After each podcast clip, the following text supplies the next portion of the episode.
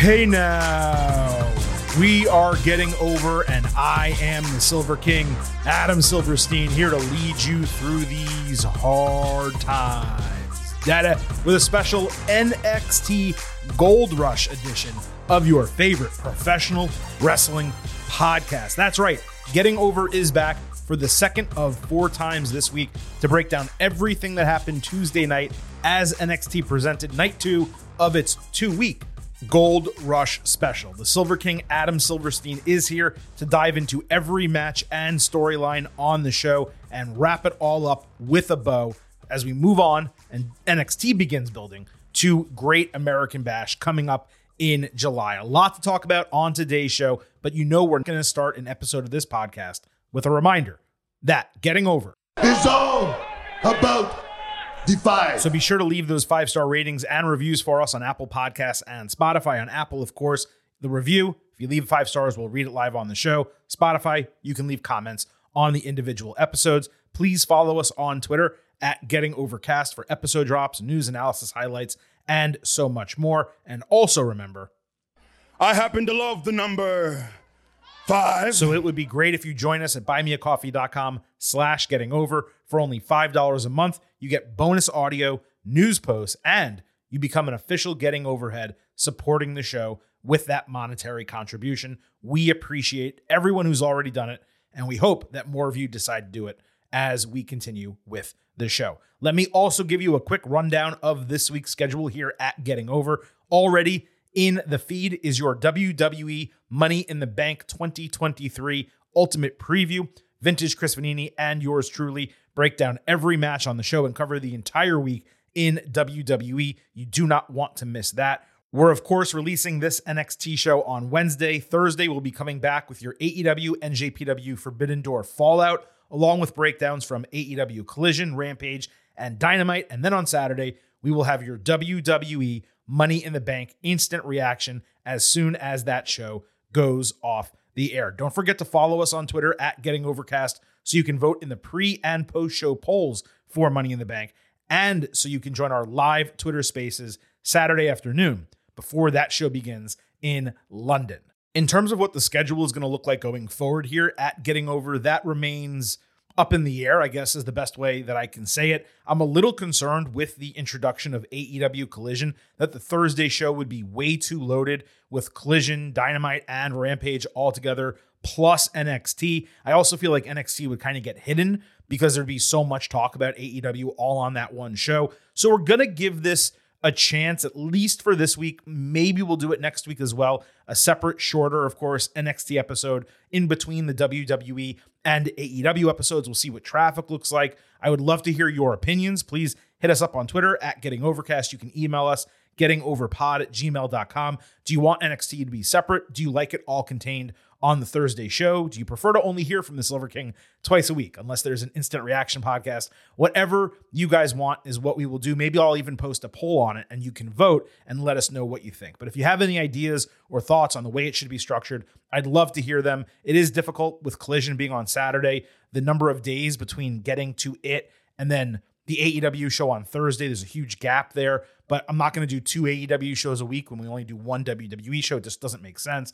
So I'm just trying to figure out what's best for business, what's best for all of you, our listeners. And again, if you have any ideas, please contribute them. But at least for this week, maybe next week as well, we will try doing WWE Tuesday, NXT Wednesday, and AEW on Thursday. With that said, let's get into your NXT Gold Rush Night 2 complete breakdown.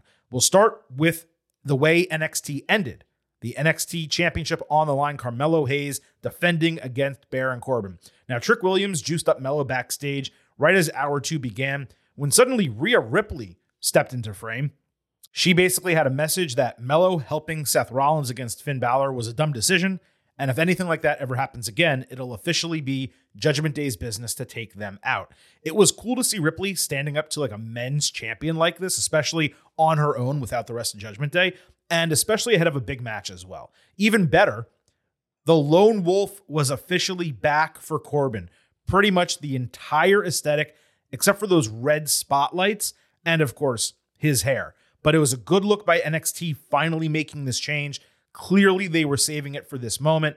But still, all those other weeks, I maintain the old music, using that with him was absurd. I'd rather him leave to nothing than come out or exit to the old music. It was absolutely ridiculous, but nevertheless, Lone Wolf Baron Corbin is back. So Melo got flipped turned upside down, eating a boot while running, as Corbin largely dominated him for the first half of the match. Melo came back with a frog splash, fadeaway, and half a springboard backwards DDT. Corbin caught Melo flying for attitude adjustment and a choke slam over the knee. Then he powerbombed him into the announce table lid and bashed his head into the lid a few times with his upper arm. This was almost a callback to Kenny Omega and Will Ospreay uh, from Sunday. I thought that was pretty interesting. Uh, Melo countered Deep Six, but then ate a super spinning version of Deep Six for a 2.9 false finish. It may have been a top two Deep Six that Corbin has ever done. Melo finally escaped end of days and hit a DDT jumping over the top rope, bashing Corbin's head into the ring apron, the hardest part of the ring. He followed with nothing but net to retain the title in 16 minutes. What's crazy is that this show, NXT as a whole, there was a couple minutes after this ended, went all the way to 10:15 p.m., which made me think about how NXT could have actually done the whole, "Hey folks, don't worry, USA Network is staying with us until this match ends," and actually mean it as opposed to what happens on the Turner stations where they say that, you know, once a month and the show just happens to end at 9:59. But back to this match itself. Uh, it was incredible follow up to Melo's loss against Finn Balor. Obviously, Hayes was great. Corbin worked his ass off together. They put an extremely strong 16 minutes together. It was just a fantastic match from bell to bell. That's really the best way to describe it. Melo looked good. Corbin looked revitalized, and we remembered this guy can actually go when he's given a high quality opponent, when he's given time in the ring, and when he's allowed to do a couple things different.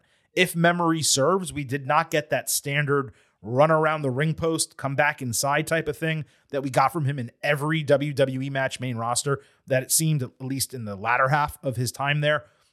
He may have done it and I missed it, very possible, but I don't remember it. And I say that as someone who liked that move. But we got some unique stuff. He did a freaking attitude adjustment. He did the choke slam over the knee. I don't remember him doing those moves. It's really just been like normal big man stuff, uh, deep six, end of days. And that's your Corbin repertoire. So he did more work.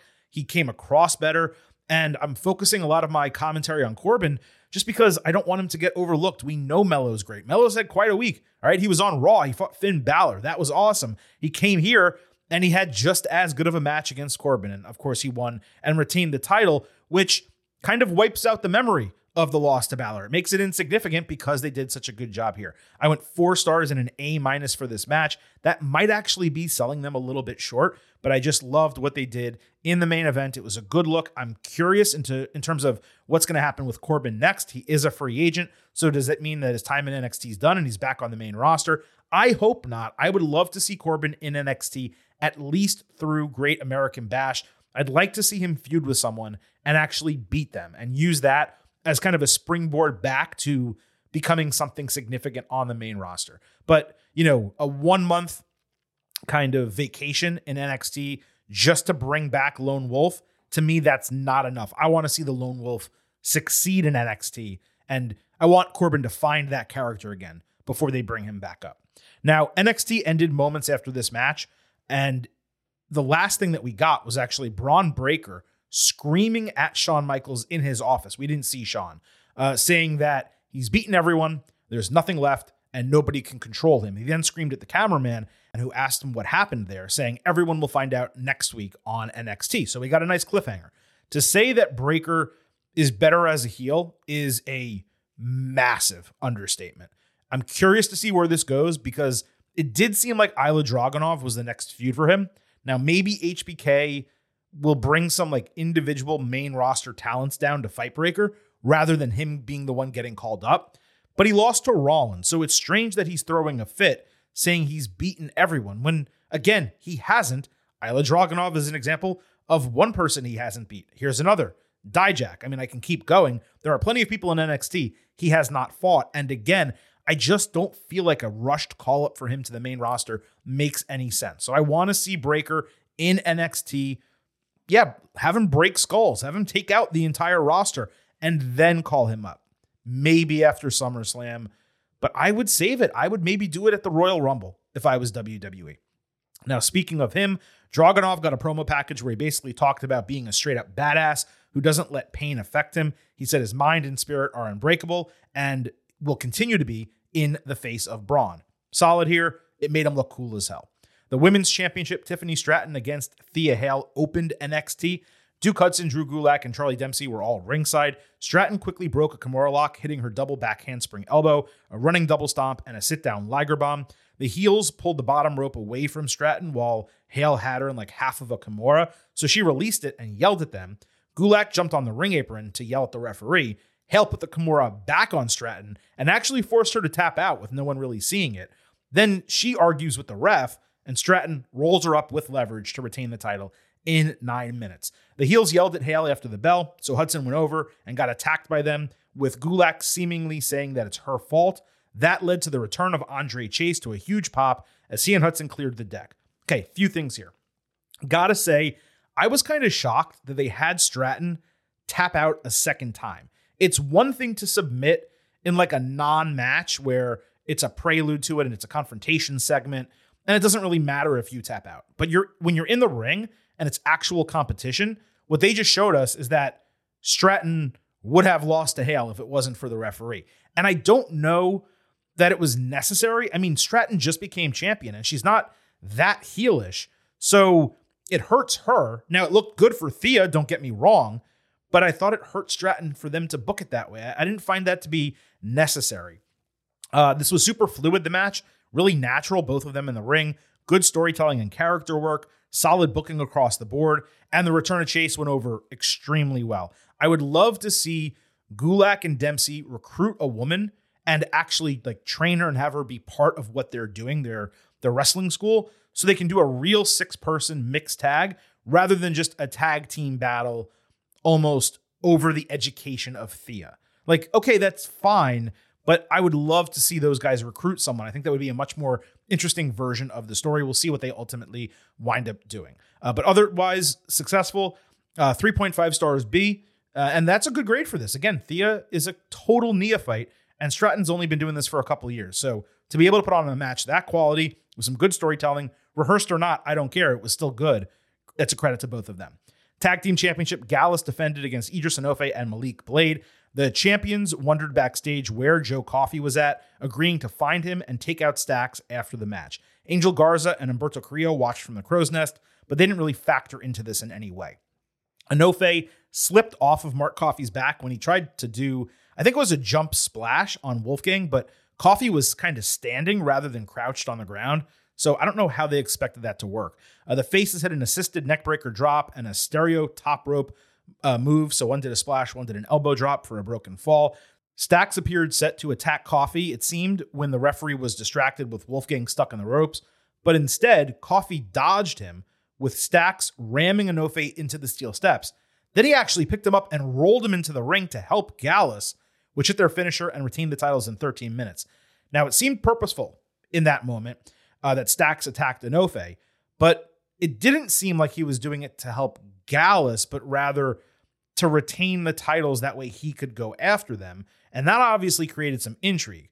The match itself was solid but unspectacular. I wouldn't say Enofe and Blade had their profile raised by it. The botch was rough. Gallus, they just remain uninteresting champions, as we've said. I really want Garza and Carrillo to hold those titles. So Joe Coffey later visited Tony D'Angelo in jail. He wondered how Coffey got away from Stacks, catching himself saying that because he almost incriminated himself that he knew of the abduction that happened on TV next week or last week, I should say. So Coffey explained Stacks has ambition and a mind of his own, claiming he sold Tony out. Then he played audio of Stacks from last week, telling Joe to lay low for a week so he can replace Tony and become the underboss. Later on Twitter, Stacks retweeted the segment saying, I'm running these streets now, the new dawn of NXT. And he also changed his uh, profile description to the new Dawn of NXT hashtag free Tony D. Why that would still be there doesn't totally make all the sense in the world when you combine them. I gotta say though, they have taken a storyline that I was moderately interested in. They quickly made it pretty intriguing. Now we have two instances where we are to believe Stacks is turning on D'Angelo and helping Gallus. Now, whether that comes to fruition, we'll see. My guess is not so much that Stacks has turned on D'Angelo, but that Stacks is making Gallus think he has turned on D'Angelo. And it's their plan for them to believe that he's selling out Tony and, and taking over and, and doing this whole thing, where in reality, it's a plan from D'Angelo and Stacks to kind of come back and double cross them and expose them and then obviously fight them and win the titles. But no matter what direction they're going, whether this is real and Stacks is turned on D'Angelo or they're playing a game with Gallus, color me intrigued, man. I actually care about the story. Good for them. Uh, Noam Dar backstage was broken up over losing the Heritage Cup last week. Again, he didn't even fight in that match. Meta-Four called out Ronda Rousey and Shayna Baszler after their tag team title win. Oro Mensah said they were all united as they ate lollipops and showed off their painted nails. And that was really about it. It was a good segment, kind of establishing the tone of the new group, but it didn't actually accomplish much. So the Heritage Cup was defended. Nathan Frazer, who recently won it, fought Dragon Lee. Out of nowhere, Dragon came out to a brand new entrance theme that was completely unnecessary and a massive downgrade from his original one. Very strange. Frazier had a great counter on a Hurricanrana off the ropes, turning it into a really tight sunset flip powerbomb, pinning combination for the first fall in round two. Dragon later lifted Frazer out of a roll up into a really sick one armed Liger bomb to even it 1 1 in round four. Dragon next countered a superplex roll through into another Liger bomb for a false finish. And with time ticking out in round five, there was a three way reverse of a pinning combination with Frazer catching the fall as time ticked off the clock. Literally, the final count was like with a half second remaining. Dragon handed Frazer the cup after the bell, and he, of course, celebrated by himself. This was exceptional. Okay, there was one small botch in the finish, but these guys were on absolute fire. I seriously could have watched them go for another 30 minutes. I think this went about 15. I could have watched them go for 45 minutes and honestly, with the way their stamina came across in this match, I believe they could have done this exact type of match for 45 minutes and only let up briefly, perhaps, to catch their breath. I'm going 4.25 stars and an A here for what was basically a sprint with 20 second breaks. These guys can absolutely go. Frazer retaining, giving he just won the Heritage Cup was obviously the right decision. The one problem with Dragon Lee right now in NXT is the guy's putting on great matches and he's involved on TV consistently and he's in pretty decent stories, but he's losing everything. And this was a big signee. So he kind of needs to start winning. I'm starting to wonder if perhaps the plan is to make a change with the North American Championship where maybe Mustafa Ali wins it from Wes Lee and serves as a transitional champion for Dragon Lee to win off him. That would make a lot of sense if that's the direction they're going. I'm not saying that you need to have a title to be valuable in NXT. But look, they have three men's singles titles, you know, uh, Heritage Cup, if you consider it part of that. And I'm not saying Dragon Lee needs to necessarily hold one, but he needs to be winning enough matches where he's at least considered a contender for all of them. And right now, he keeps kind of getting these opportunities, but he loses every single time. He needs to kind of win something at this point, or he shouldn't be continuously challenging for them. That's really what I'm getting at. But Dragon Lee's been super impressive. Nathan Frazer right now is on track to be a big time star in WWE. They just got to figure out the character, and this whole last week tonight ripoff that they're doing is not it. So if they can get him a character, sky's the limit for this guy. Uh, Mustafa Ali got into it with Wes Lee and Tyler Bate backstage, saying he called their match down the middle, even including the fast and slow counts. And that is kind of true. He kind of screwed them over equally in that match. It was friendly but contentious, that conversation. Uh, Bate particularly complained with Ali, uh, pointing out that they both agreed for him to referee, and that's what they got based on that agreement. Instead of a Bate rematch, Ali wanted a chance at the title himself. So Bate offered to be his special guest referee. Ali declined that, of course, and they argued, with Wes kind of just deciding to walk away from everything. Now, it made sense as a continuation of the story. I'd have liked to have gotten something a little bit more definitive kind of coming out of it, but there's not that much of a rush. Uh, we're getting Ali and Bate next week, one on one. I assume that's going to dis, uh, to serve as like a de facto number one contendership. And if that's the case, then perhaps we get Ali and Wes Lee for the title at Great American Bash. Uh, we got a full clip package from Raw Underground ahead of the Eddie Thorpe Damon Kemp match next week. Then we saw Gable Steveson showing Thorpe pictures of his brother before they trained. They kept making veiled references to Gable knowing him, but they kept staying away from sharing that Damon is actually his brother, Bobby Steveson. It ended with Thorpe asking Steveson to get his back next week, with Gable agreeing because he'll have a chance to wave to Damon's parents. Again, it's just so strange that they aren't addressing the Brotherhood despite thrusting Steveson into this storyline on purpose. Though, look, maybe that's the idea, is they're teasing it and the quote unquote smart fans, the IWC all know, and they're like, why aren't they just saying it? And then they actually give it to us next week where Gable turns on Eddie and teams with Damon, and maybe they actually change Damon's name to Bobby Steveson. I don't know exactly what they're going to do, um, but it would make sense that they're hiding it now to then deliver that next week. Otherwise, it's just super frustrating. There was a Schism family meeting called by Ava to work out all the group's issues. Jagger Reed was dressed like James Drake used to be dressed, saying he and Rip Fowler put their trust in Joe Gacy to help their careers, but it's been the opposite. They, they've actually been helping Joe's career. Gacy pointed out how Reed never got to speak when he and Fowler were just a tag team on their own. Fowler said Gacy keeps flipping from inclusive to exclusive to inclusive, and they're beginning to realize who they really are. Gacy said inclusivity is what brought in Ava and accused them of never being fully bought into the mission. Uh, Diamond Mine interrupted, saying Fowler and Reed don't want to be there. They don't want them in NXT, so they should hurry up and leave so Schism can implode. Gacy therefore booked the Creed brothers versus Dyad in a loser leaves NXT match next week, with Fowler and Reed seemingly angry about that. Later backstage, Dyad argued with Ava that Gacy was at fault for again making a decision without their input, and they promised to make him pay if it went sideways. So, look, a lot happened here. Now, as we've discussed before, Dyad, Drake, and Zach Gibson, they requested their WWE release and were denied it, with Shawn Michaels and Triple H reportedly asking for an opportunity to do better by them since they got saddled with this awful gimmick. Now, after that report came out of HBK and Triple H asking them for that, I believe Drake publicly tweeted his release request like a week or two later. And their contracts were supposed to be coming up any time now. So it's interesting that the Creeds mentioned this offhanded. The question is whether that was playing into the rumors for a story or directly addressing them on purpose. So there's a few different ways this can go. The first, of course, is Dyad losing and leaving the territory entirely, leaving NXT and WWE. The second is Dyad losing and leaving NXT, but going up to the main roster of WWE, perhaps as the grizzled young veterans. Maybe they came to an agreement and said, you know what, we'll stay as long as we get to do this and as long as we're not in NXT anymore.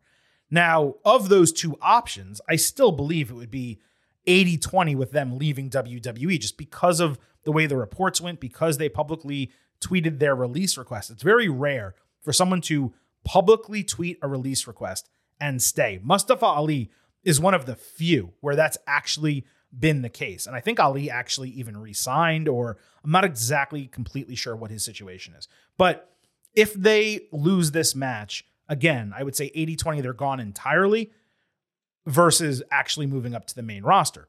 But there is another option, and that is Diamond Mine, the Creed brothers, losing this match and getting called up.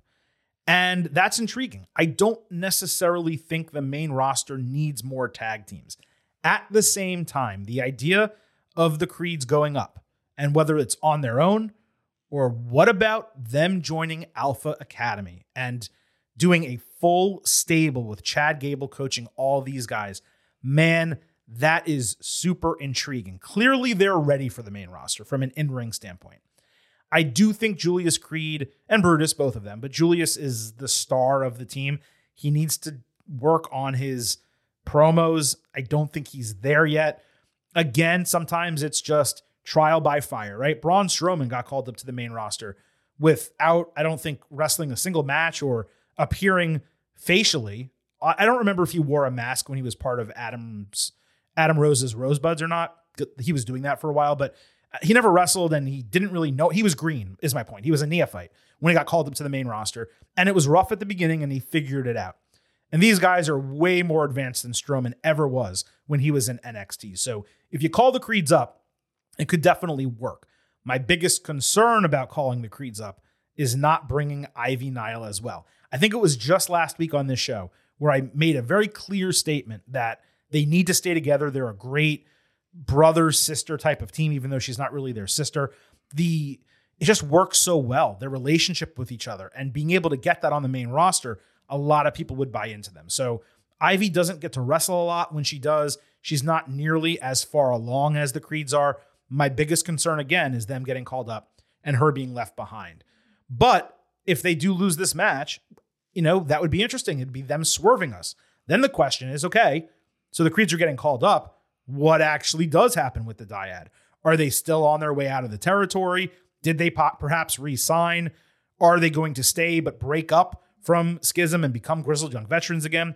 There's a lot of intriguing stuff here, and I'm really interested to see what goes down. But let's just remember, I said a year ago when these guys showed up as dyad that it was a horrendous gimmick, completely doomed to fail, and a total waste of their talents. And here we are, exactly 12 months later, almost exactly 12 months later, with these guys potentially on their way out of WWE entirely, and at a minimum, having requested their releases. Such a shame, such a waste of talent if they can't move on from this gimmick or leave the territory or whatever the case.